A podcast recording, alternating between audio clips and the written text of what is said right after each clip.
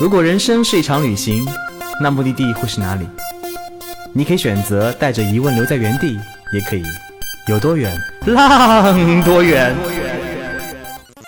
本节目由全宇宙最会玩的稻草人旅行推出，我们有超奇葩的年龄限制，只做年轻人的小团队旅行，坚持路线原创，百分之八十五以上的队员来自于朋友推荐。关注稻草人旅行，和我们一起出发，爱上这个世界。欢迎收听最新的一期有多远浪多远，我是道哥。那个浪了几个礼拜，终于回来了。咱们节目从来不断档啊，因为道哥特别勤奋。走之前那个存了很多期库存，这在上海只待三天啊四天，然后接下来又开始将近一个半月的流浪时间，所以呢我们会密集的录节目，争取多录一些节目作为库存。嗯，实在不行在路上我们也可以来几期直播给大家收听。我们上期节目聊到了那个非常小众的中亚这片土地上千百年来发生的传奇故事。对这片小众神秘的土地有了基础的认识，而我们在上个礼拜也隆重的推出了两条中亚路线，一条叫做奇遇亚细亚，十天时间带你感受乌兹别克斯坦和土库曼斯坦的各种神奇和传奇；另外还有条八天的中亚之星，欢迎大家跟着阿驰去首发，去感受这片神奇的土地的故事。我们这一期节目呢，将会深入的聊一聊阿驰在他探路过程当中遇到那些有趣的人和事儿，来跟着他的视角进一步走进这片秘境。阿石，好的，又又是你，好的，妹，总是两个礼拜不见，剪了个光头啊！哎呀，你就说出来了，又胖了好多啊！天哪，我就要不停的掉粉，虽然也没有粉丝。啊，Hello 大哥，Hello 大家好，我是阿池。呃，所以我们这期主要是那个讲讲路上那些好玩的事儿啊。这期，呃，嗯，有哪些好玩的当地人呢？有什么好玩的故事呢？呃，其实我这次去探路的时候是在三月份嘛，然后就正好遇上当地最隆重的一个节日，叫 Nowruz Day。呃，它其实是整个受波斯文化影响的地区，它是一个波斯新年的节日。然后整个中亚这个地方也过这个节日，就是在春分三月二十一号前后一周的时候过。然后整个中亚这块地方过这个 Nowruz Day 的时候呢，他们会有一个非常隆重的活动，有点像是我们蒙古族的。那达慕大会一样的哦，就是那种啊，壮汉美女骑着马，嗯，搂着腰，不对，有壮汉是不错的，美女，嗯，好像并没有，呃，他们叫做呃布兹卡西，然后翻译成中文呢，我们就一般意译过来叫马背雕羊，这个活动叫马背雕羊。我们当时在萨马尔罕嘛，萨马尔罕城北有一个小村子，就是他们当时这个马背雕羊活动。非常壮观的一个现场，然后据说有很多是从塔什干那边开五个小时车、六个小时车，然后过来参加比赛的。就这个比赛也很神奇啊，就是你像我们踢足球是二十二个人在全场抢一个球，对吧？这个比赛大概是十倍的人数骑着马，然后在一个场上抢一只羊，啊，所以就叫马背叫。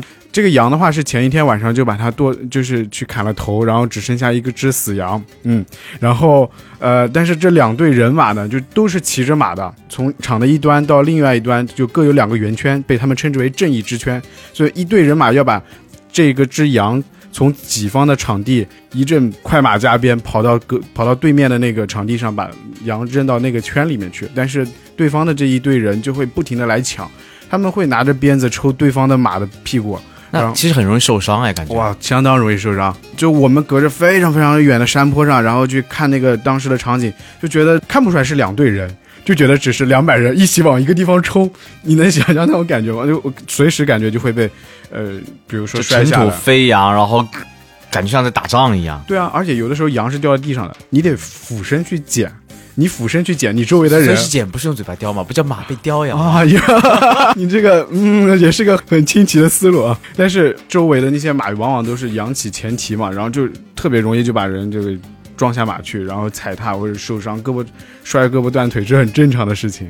但是其实其实这种受伤可能在这种。游牧民族的游戏当中是一个彩头，不是说很多男人身上曾经认为作为一个男子汉身上的伤口是你的阅历吗？那是伤口越多，伤疤越多，证明这个人越有魅力。对，像那个《全游权力的游戏》里面啊。那个就是不要剧透啊！我没看到第八季，我没有跟你剧透第八季，我说第一季，就就就他们那个马王，你还记得吗？马王他们当时结婚的时候不也说吗？就一场好的多斯拉克婚礼上，如果没有一点人因就是因为这个婚礼而死去的话，后来不就是因为伤口而死了吗？但 就是一场像他们这样一场婚礼当中，要是死不死一两个人，就不是一个好的婚礼，你知道吗？所以确确实实，我觉得游牧民族跟我们还是有很大差别的。嗯嗯，因为可能是游牧民族也是一个好战的民族，他们他们也是觉得男子汉嘛，在成长过程当中一定会受一些伤，一定会有些伤口，这是我呃作为成年人的印记吧。对，而且对那种强者的推崇，这个确确实实是更加更加原始一点。所以受伤是彩头，但他们奖品是什么呢？哎，奖品哦，奖品可好玩了，奖品是一辆 SUV。哇哦，难怪那么多人愿意冲破头去抢这个礼物。其其其实也很搞笑，你知道吗？大家都是骑着马来的，然后去抢一辆 SUV。但是那辆 SUV 就跟我们平常在乌兹别克看到的车不一样，乌兹别克满大街就只有一个牌子，你猜猜是什么牌子？嗯啊，好像我真的知道一样，黄色的十字，黄色十字。雪佛兰，哦，满大街都是各种各样的雪佛兰。但是这辆奖品，嗯，为了凸显它的逼格，它不是雪佛兰，好像是一辆 Land Cruiser，还是呃不不不是 Land Cruiser，就是哎我也记不得了。总而言之是一辆，这不重要嗯这不重要。所以当时怎么找到这么一个好玩的比赛的？嗯，当时也是我们提前做了一些攻略，知道这最近有这样一个节日，然后就去跟当地的朋友去问，啊，这个马背雕羊在哪里能看到？我们一开始以为只是一个一个小村子里面，就是那种小型的那种活动，但没想到这个萨马尔罕周边嘛，它是一个大活动，就整整个乌兹很多地方的人都跑到这里来。哇，那个场面非常的大，就是我们呃开车开到那个村子，然后在一大片就是搭乘的场地当中停下来，然后那里基本上停了将近，嗯、我觉得至少得上千辆车吧。然后我们又穿过很远的距离，然后爬到山坡上，然后漫山遍野的全都是人，就是女人可能比较少，大部分都是男人和小孩，然后就漫山遍野坐在那里，然后看着底下的那个场那个比赛场景啊、而且旁边就是。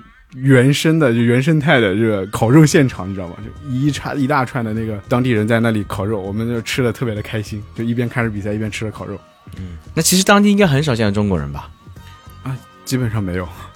我看看你的感知怎么样呢？哇哦，我们走过去的时候，就当地人就会很神奇啊，就是他们根本就没有想到会有外国人或者会有中国人来到这里去看这个比赛。然后我们走到那个人群中间，就一大帮大叔就还有小朋友都回过头来看我们。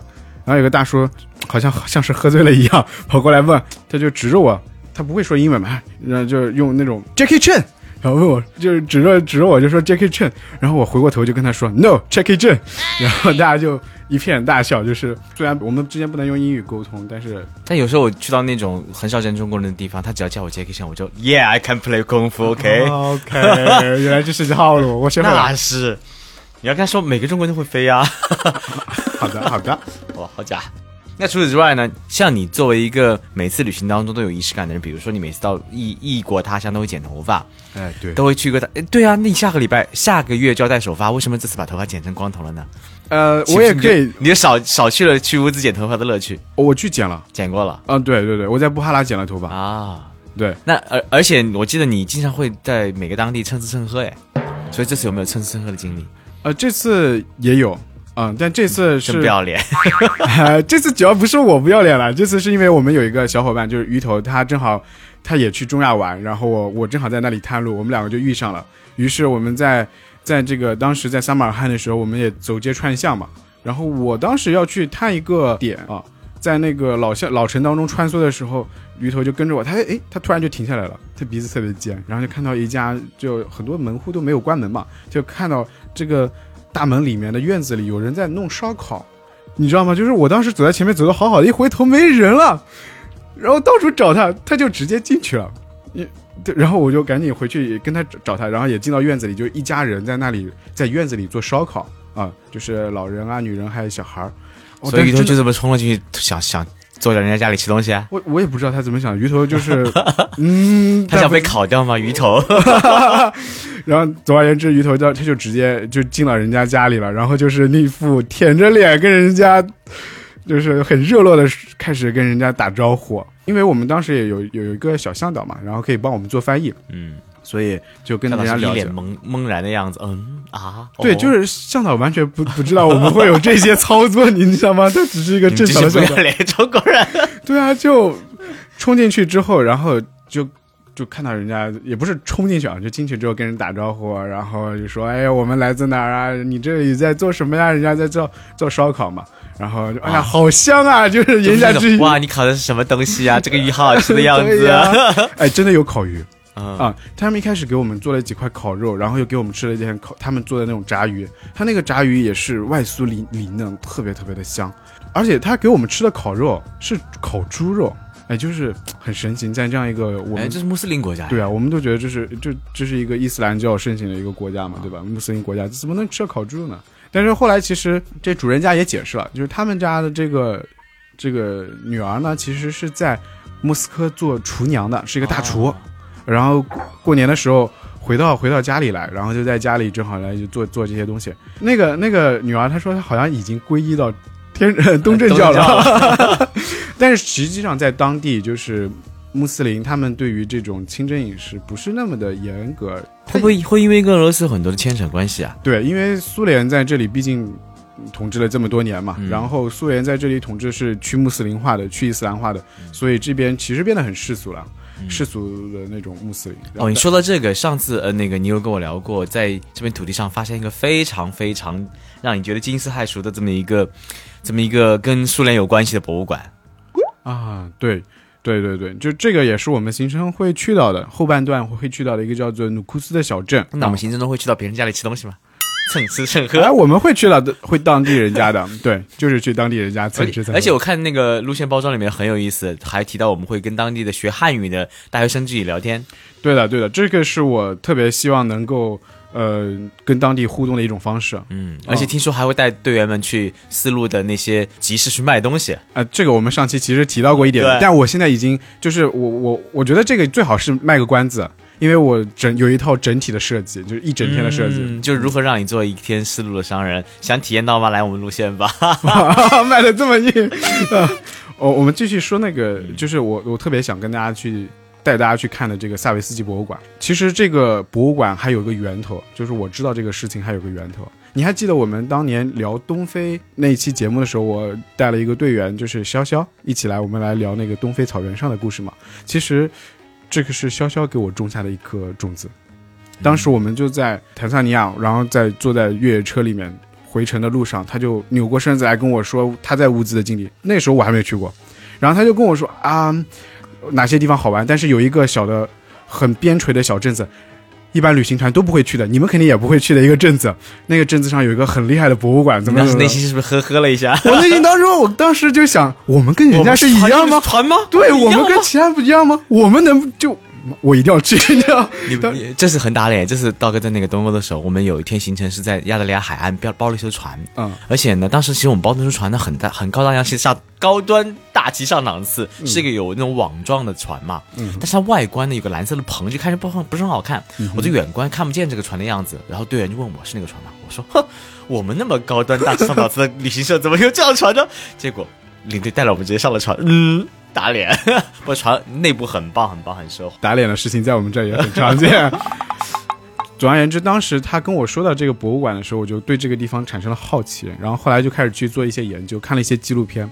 其实这个博物馆呢，它呢收集了非常非常多在上个世纪三十年代的苏联顶尖的前卫艺术的作品，呃，将近有九万多件作品了。那为什么这么多前卫艺术结，比如说结构主义的那些画，为什么会集中在这样一个咸海边缘、没有人去的荒芜的一个小镇子上，而不是在莫斯科呢？其实是因为在当年那个斯大林统治时期，整个国家对于艺术创作、对于文学创作都非常非常严格的控制。我不知道你有没有听过有一本书叫做《古拉格群岛》。我若有所思的点了点头，其实内心在想什么鬼地方？古拉格群岛是一个这本书，其实呃好像也也被拍成电影了吧？是亚历山大的小说吗？对，一个叫一个叫做亚历山大·苏尔仁尼琴的一个人的小说。小编上面写了个标注给我，我看到了。这个小说在西方世界特别有名，是西方世界去开始去了解在苏联那种独裁统治下的，呃，人人类的生生存情况。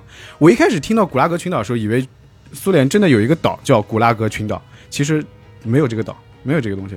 他是把其实这些古拉格就是一个一个的劳改集中营。嗯，啊，然后这些政治犯也好，这些文艺犯也好，然后他们被关在苏一一片一片孤立的这些劳改的集中营，在斯大林那个时期多达一百七十个，全国上下，所以就像是群岛分布在这个苏联的土地上，有很多很多过被关进古拉格群岛的艺术家，他们的作品就被收集在这个萨维斯基博物馆。但是那个时候萨维斯基博物馆应该是属于苏联的地方，他为什么能能做到这件事儿呢？因为它很偏远，它就是就是天高流放皇帝远，之地，我不管你爱怎么样怎么样那种状态嘛。而且关键是萨维斯基这个人，他其实是在收集这些作品的时候，都是通过各种各样的方式。他为了想要去保存这些艺术，保存这些可能随时就被扔到扔到炉子里去当柴火烧的画和画框，被被或者被那些秘密警察就直接给撕毁了这些画，他把他为了保存这些，他想尽一切办法，他从他甚至他从政府那边骗钱，你知道吗？他就以政府的名义建了一个博物馆，然后以政府的名义去收集一些被认被认可的艺术作品，但实际上他拿着这些钱去买下了非常非常多非常。呃，当时被认为是禁忌的艺术的这些作品，全部保存下来了，然后在那里一直存到了乌兹别克斯坦独立，呃，然后这些作品才可以被展示出被展示出来。其实也是将近一直到二零一零年的时候，然后他们有一些纪录片拍出来一些纪录片，然后在西方的在在欧美这些地方开始可以看到这些纪录片之后，这些欧美的这些人他意识到，哇，原来在乌兹别克斯坦的一个偏远的一个小镇子上，居然还有一个如此艺术家艺术价值如此之高的地方，然后就有很多很多的收藏家拥到这里来，想要去买这里的画。其实当时这个博物馆也是独木难支，基本上就经济已经快支撑不下去了。应该很偏远，所以应该收收入很不是很高的一个地方。对啊，不仅收入不高，没有什么太多的人去去给门票，对吧？嗯，然后而且政府也不支持，政府一一直想要把这个博物馆去解散掉，为为啥呢？就是它现在已经开放了呀。你那是因为现在的乌兹别克斯坦，实际上改革开放是在二二零一七年。二零一七年，对，在第一代领导人统治下，其实这个地方仍然是很嗯高压独裁的。然后有很多人就劝这个博物馆，他那个博物馆的馆长就把这些画卖掉，但他们坚决就是不愿意去去卖掉一幅画，然后去去换来钱。他们就希望说这些画在那个时代就是被因为这里才被保留下来，他们仍然希望这些画跟这个博物馆一样一起去存在下去。啊，就是这是我之去之前了解到的一些东西，然后看过一些纪录片，确实很受感动。然后我真的去看这个博物馆的时候，我发现很很不一样。就是我自己也去经常去博物馆嘛，但是我本人对油对画作这些东西不是特别懂，我有跟你讲过在乌菲兹睡着的故事吗？不知道。这不重要。哎，乌菲兹里面全都是米开朗基罗啊、拉拉斐尔这种画，但是都宗教画。看完一个房间，一个房间，一个房间，你知道那里面有将近几千个房间，哎，我也忘记多少个房间了。反正我在里面待了三个小时，有一个小时在走廊的长凳上睡着了。哇、好丢人！我觉得欣赏这些艺术作品啊，有的时候除除了你要懂他的那些画作的那些什么笔锋啊，什么这些啊，这些你是艺术家你去看，但有的时候你可能需要一个背景知识。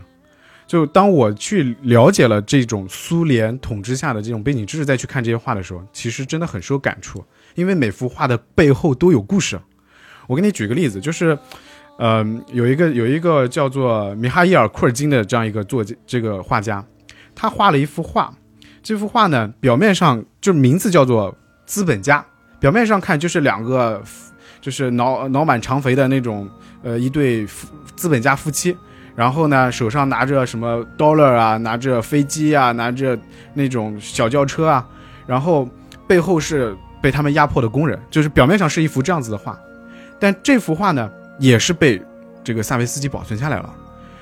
一直到苏联解体之后，到了克格勃档案开始被揭秘的时候，这个博物馆的人才发现，其实这幅画它只是一半，它原画是一个两倍大的大小的一个原画，它有下半部分。他们当时博物馆的人也很好奇，说这样一幅画，这样一个，对吧？反讽这个讽刺这个资本家的画，为什么苏联的秘密警察要去质疑呢？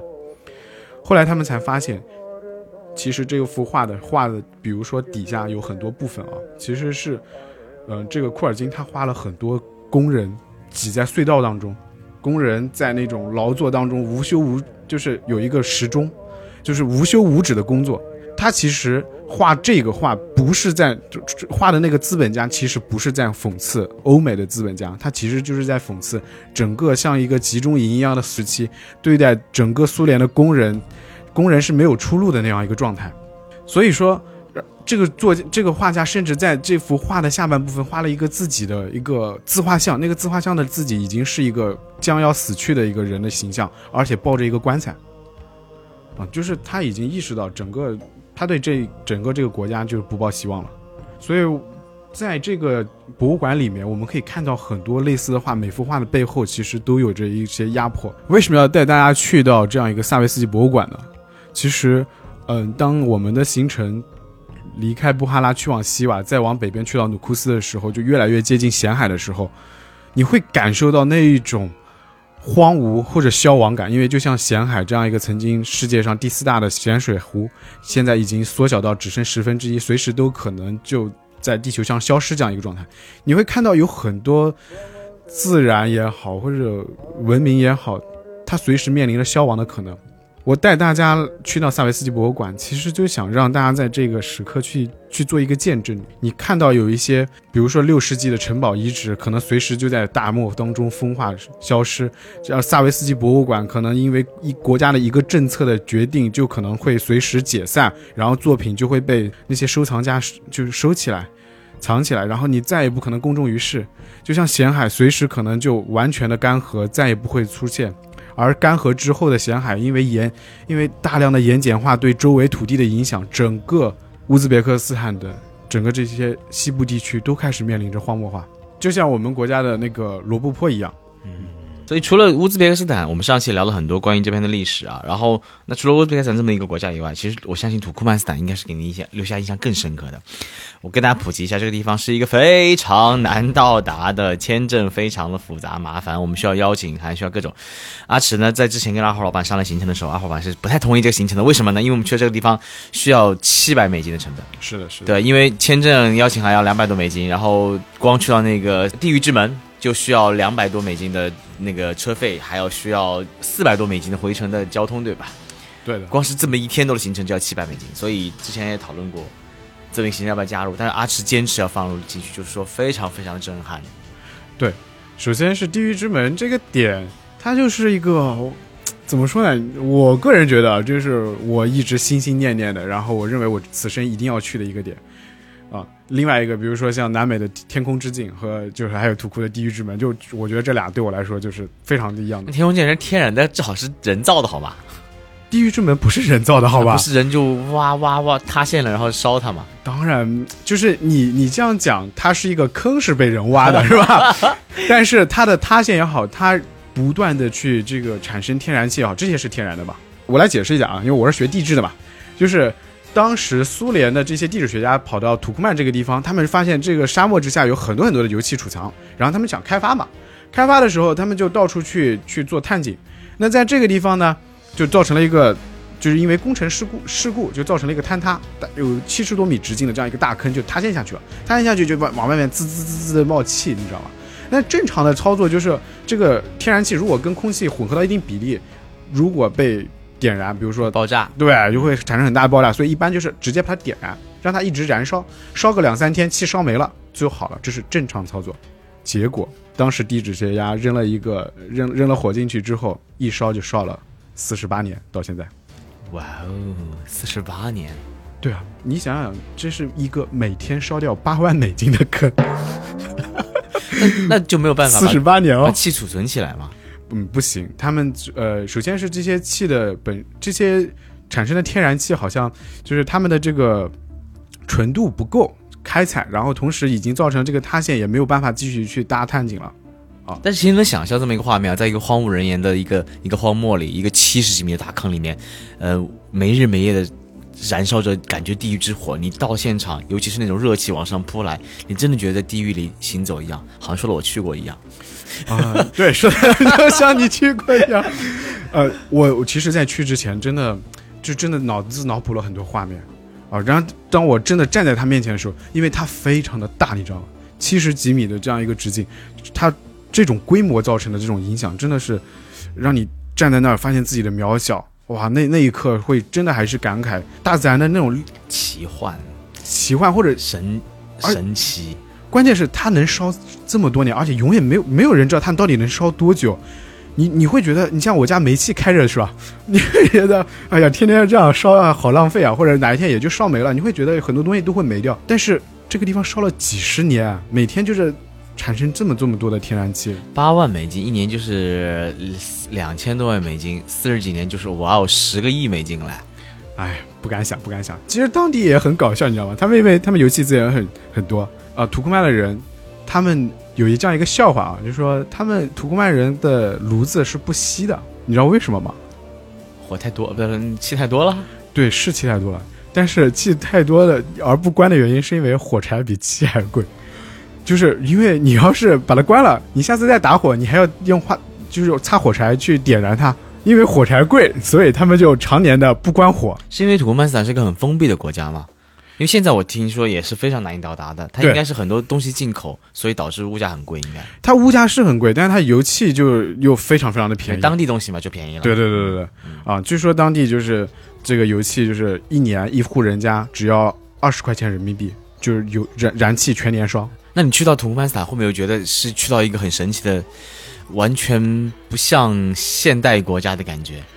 不是这样子的啊，就是这个它封。闭体现在哪个地方呢？首先，它封闭期间，它确实难到达，就很多其他的国家，就包括欧美都很难到达这里、嗯啊。然后，它是一个永久中立国，它跟各个国家的关系呢，就是都没有什么不好的关系，但是 Hi everybody, 但也没有任何好的关系，你知道吗？hello everybody。对对对，就这个国家里面，我刚才说了那个有奇异的物价特别低的游戏，嗯，但是也有物价高的吓人的东西。比如什么可乐？我我跟你说啊，我当时也是去了当地的一家大的那种超市里面去，然后看到那个物价，吓了我一大跳。你就一个电热水壶，你知道，就一个很正常的电热水壶，我看不出来有任何特别，折合人民币一千四。哇，然后一听红牛，我们这里卖十一块钱，对吧？我们红牛不是七块吗？有那种蓝瓶的，啊，十一块钱，对吧？在当地卖折合人民币七十几。我的天哪！对，就是它的价格，嗯，无法想象。但是，呃，这个国家，那富豪人的生活就是把红牛烧在倒进热水壶里，烧好买来喝。我 我为你这个点子鼓掌。我要去土库曼斯坦做这件事儿，带一个热水壶去，带瓶红牛过去，然后在他面前烧。嗯，我大家都觉得你好豪他来打哦。我了都。其实我一开始一直觉得这个国家它呃它封闭或者它那些独裁，就像西方人描述的那种，这个国家曾经在第一代领导人统治下是非常独裁的啊。我听我我之前也听说，就是这个国家的那个领导人，他仿照仿照那凯撒。他把自己的名字、他母亲的名字、他家人的名字命名给土库曼的一年的十二个月，就是怎么那么自恋？就是就是有一种呃很自恋、很独裁的这样第一个月叫道格月，第二个叫阿什月，第三个叫小宝月。哇哇哦，哦！听上去好有意思。然后我去到这里呢，我发现 它其实跟我想象的还是不太一样啊。虽然它被称为中亚朝鲜，但就像我们可能去到，我没去过朝鲜啊，朝鲜的改革开放了呢，听说。对啊，改朝鲜都改革开放，但这个国家仍然很封闭。就是我我们现在去到的时候，他已经是第二代领导人在在领导这里了。嗯，其实他可能随时都会像朝鲜一样，也会选择改革开放，像其他的中亚国家一样选择开放。但是此时此刻，他可能是在一个节点上嗯，啊、这也是我觉得此时此刻要去要趁早，对要去要趁早，要不然否则他真改革开放风云变幻的一个中间中间的一个过程。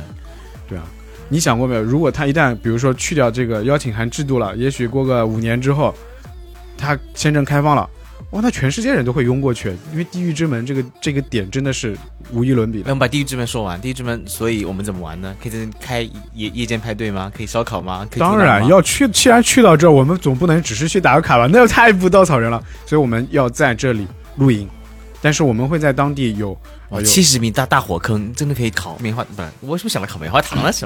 烤的东西也挺没出息啊。你知道烤棉花糖跟香蕉合在一起特别好吃吗？不知道，我要减肥，我不吃。下次可以试一试，在地狱之门用地狱之火开始烤个香蕉和棉花糖。嗯，只是你要烤的话，你可能会需要一个非常非常长的烤串。我帮你支那儿。我没有那么长，哎，这样说好像不太好。呃，其实我们呃大概会在傍晚黄昏的时候到达那里，乘坐 SUV 啊一路杀过去，杀到这里之后你会看到一个黄昏下的地狱之门啊，但那一刻感受和你在夜里看到的还不一样，因为夜里的时候你可能头顶上就是因为周围整个都是巨大的卡拉库姆沙漠嘛，周围没有任何任何居住的人，所以头顶的星空会非常的清楚，然后旁边你就是一个一直燃烧着的火光冲天的。我大待会给大家做一个关于摄影的小科普啊，黄昏时间是拍照最好的时候，尤其是日落后的半小时，我们叫 magic blue。魔力蓝时间，那时候拍出来的光线就是蓝的透明。为什么知道道哥拍照好呢？可以移步道哥的微博去看道哥最近在东欧直播的各种旅行的照片，以及下个礼拜道哥要去到中国的新疆和西北为大家直播整个旅行的过程。所以要看到最新道哥的消息和美丽的照片，请移步道哥的微博。我是道哥。哇，这波广告做的，我都要想鼓掌了。那我接下来该往哪里说呢？嗯，说到那个晚上我们干嘛了？晚上这个地方我们会在这里吃 barbecue 啊，当然地狱之门一定要吃 barbecue。然后是烤棉花吗？糖吗？我 你这么执着，那我们可以带点棉花糖去呀。然后在这里的话呢，我们会在这里，呃，其实，在当地更应该做的一件事情是喝伏特加，喝 vodka，在火边喝伏特加。嗯，就整个苏联时期嘛，就这个地方所有中亚的人都要喝伏特加的。那有没有可可能喝了喝了就跳进去了？那呃，我们会拦着的。还是咱悠着点啊？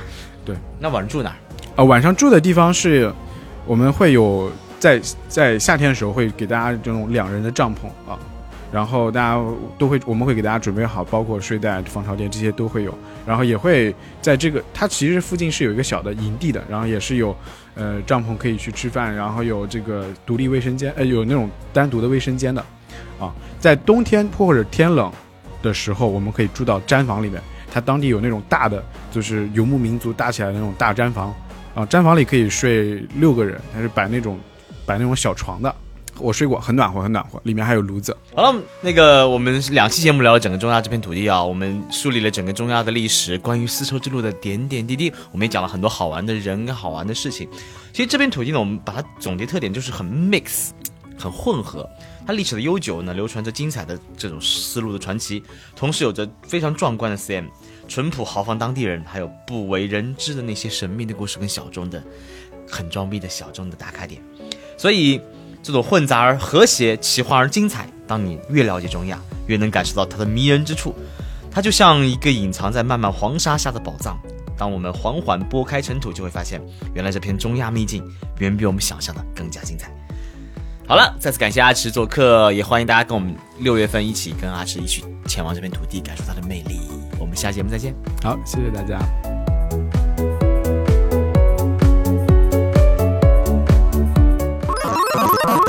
请搜索“稻草人旅行”，和我们德艺双馨、颜值出众的领队一起出发，爱上这个世界。